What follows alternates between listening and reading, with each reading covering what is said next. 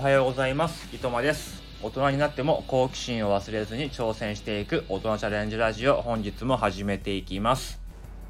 え本日のタイトル、ね、今月から専業主婦を始めますという話です。あの別に仕事を辞めたわけではありません。え、長い夏休みに入ったので、専業主婦になるということですね。あの、まあ、うちのね、学校は7月の下旬から夏休みが始まるんですけど7月中はですね三者面談とか補習があるので結局毎日出勤するんですよね。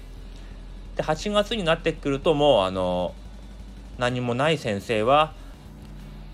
まあずっと休めるんですよ。え学校始まるのが9月の1日からなんで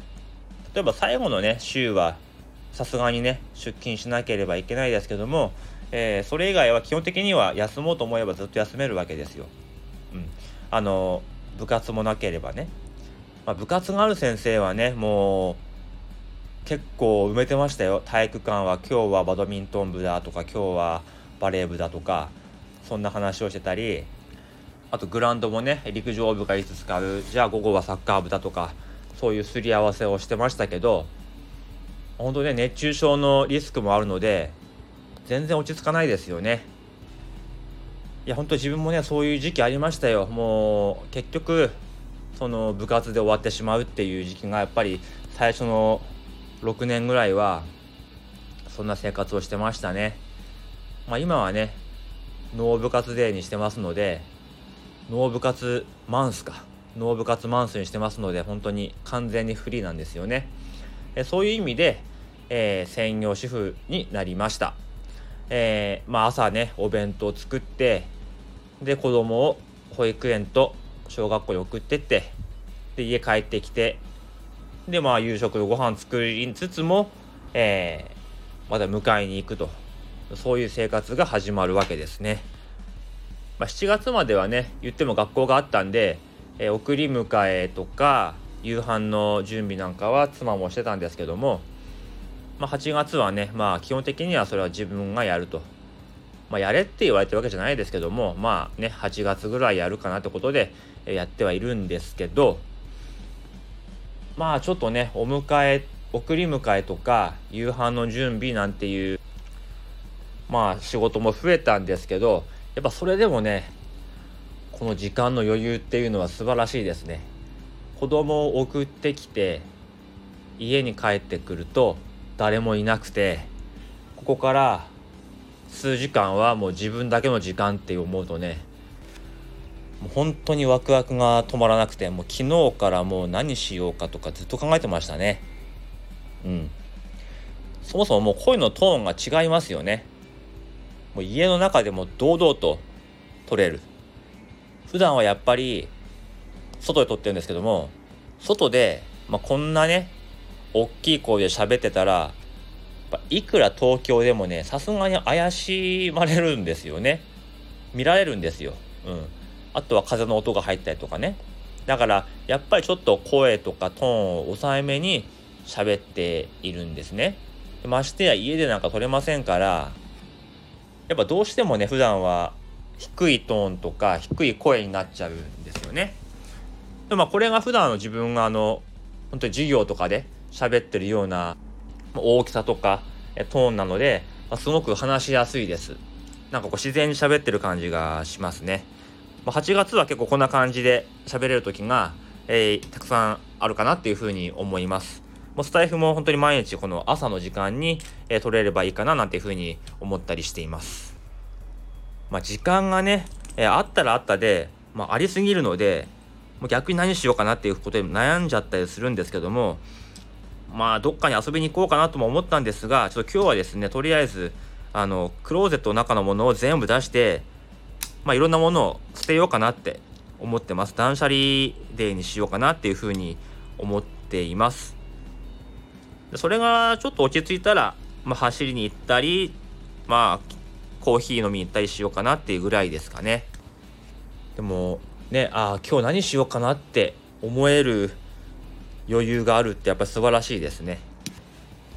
あとやっぱ時間に余裕があると気持ちにも当然余裕ができるんですよね。あの今日まあ長男をね小学校に送り届けたら、まあ、彼がまあ弁当ないって言うんですよね確かに弁当なかったんですよ弁当作ったのにもう冷蔵庫に入れっぱなしだったっていうってことで結局僕一回家帰ってまた届けに行ったんですけどこれがあのまあ仕事がある日だったらね仕事がある日だったらもうふざけんなっていう風になっちゃうだろうしもう職場にね遅刻の連絡はしなきゃいけないしでうわ1時間目あるのにどうしようとか今日空き時間1個もないのにみたいな。そんなんで焦ってねイライラしながら一日過ごして終わるみたいな。そういうパターンになるんですけどまあ今日はね「ああごめんごめんじゃあ取ってくるね」とかって言って、まあ、ゆっくり家に帰ってで家帰ってちょっと一杯お茶飲んでからまあじゃあ行くかってことでゆっくり行って「はい届けに来たよ」とかっていう感じで終わったんですよね。だからやっぱり時間の余裕って大事だよなっていうふうに思いましたね。その弁当をね一つ忘れるっていう行為に関しても自分にね時間に余裕があるかないかで全然違うじゃないですか同じ弁当を忘れるという行為に対しても時間に余裕がなかったらもちろんね入れなかった自分が悪いんですけど子供に対してもねなんでそれ先に言わないんだよとかなんでもっと早く気づかないんだよとかいうふうに子供に当たっちゃうこともありますよね。でも時間に余裕があると今日みたいな対応ができるわけですよね。だからまあ時間の余裕イコール心の余裕ってことなのでいかにねやっぱ時間ってものが大事なのかっていうふうに改めて身にしみますね。でなんか学校の話に戻りますけど、まあ、学校もちょっとねあのーまあ、時間がタイトすぎるなっていうふうに改めて思いますよね。まあ、8時15分に勤務開始なんですけども、8時半にはもう、まあ、出欠のチェックをして朝の学活が始まるわけなので本当に最初のその8時15分から8時半までの間に自分の準備とかあと、まあ、今日のね打ち合わせとか学年の先生でねしなきゃいけないとかでもうキツキツなんですよね。もうちょっと朝ね余裕があってもいいのかなって思いますよね。その勤務時間はね8時15分だけど授業が始まるのは9時とか、まあ、それぐらいのね余裕があればまあ学校の先生もねあんまりピリピリしないで、まあ、お仕事できるのかなって思ったりまああと家庭にねいろいろ事情がある先生たちも出勤から授業開始までそれぐらい時間があるとちょっとね余裕持ってまあいろいろ対応できるよなとかっていうふうに思いました。まあちょっと後半ね話はそれましたけども、えー、専業主婦として、まあ、8月は、生活していくわけですけども、まあ、このねすごく貴重でかつありがたい時間をね、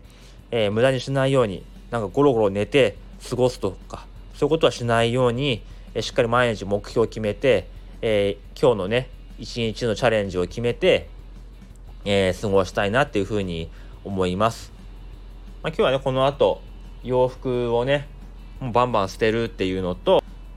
あとまあそれが落ち着いたら、ハーフマラソンに向けてのランニングの練習をしようかなっていうふうに思っています。今日の皆さんのチャレンジは何ですか？毎日チャレンジしていきましょう。それでは今日はこの辺でおいとまいたします。